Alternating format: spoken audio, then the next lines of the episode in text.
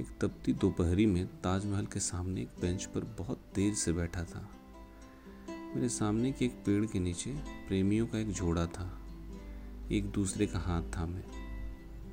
निर्निमेश ताकते हुए ताज को। आसपास की भीड़ कुछ छटी तो वे दोनों और पास खिसक आए। मैंने दूसरी तरफ़ नज़रें घुमा ली, लेकिन कनखियों से उन्हें ही देख रहा था। अचानक वे दोनों लिपटे और एक बहुत गहरे चुंबन के बाद झटके से अलग भी हो गए। उन्हें देखने के बाद मैंने ताज को एक बार फिर से देखा और मुझे पहले से ज़्यादा चमकदार लगा।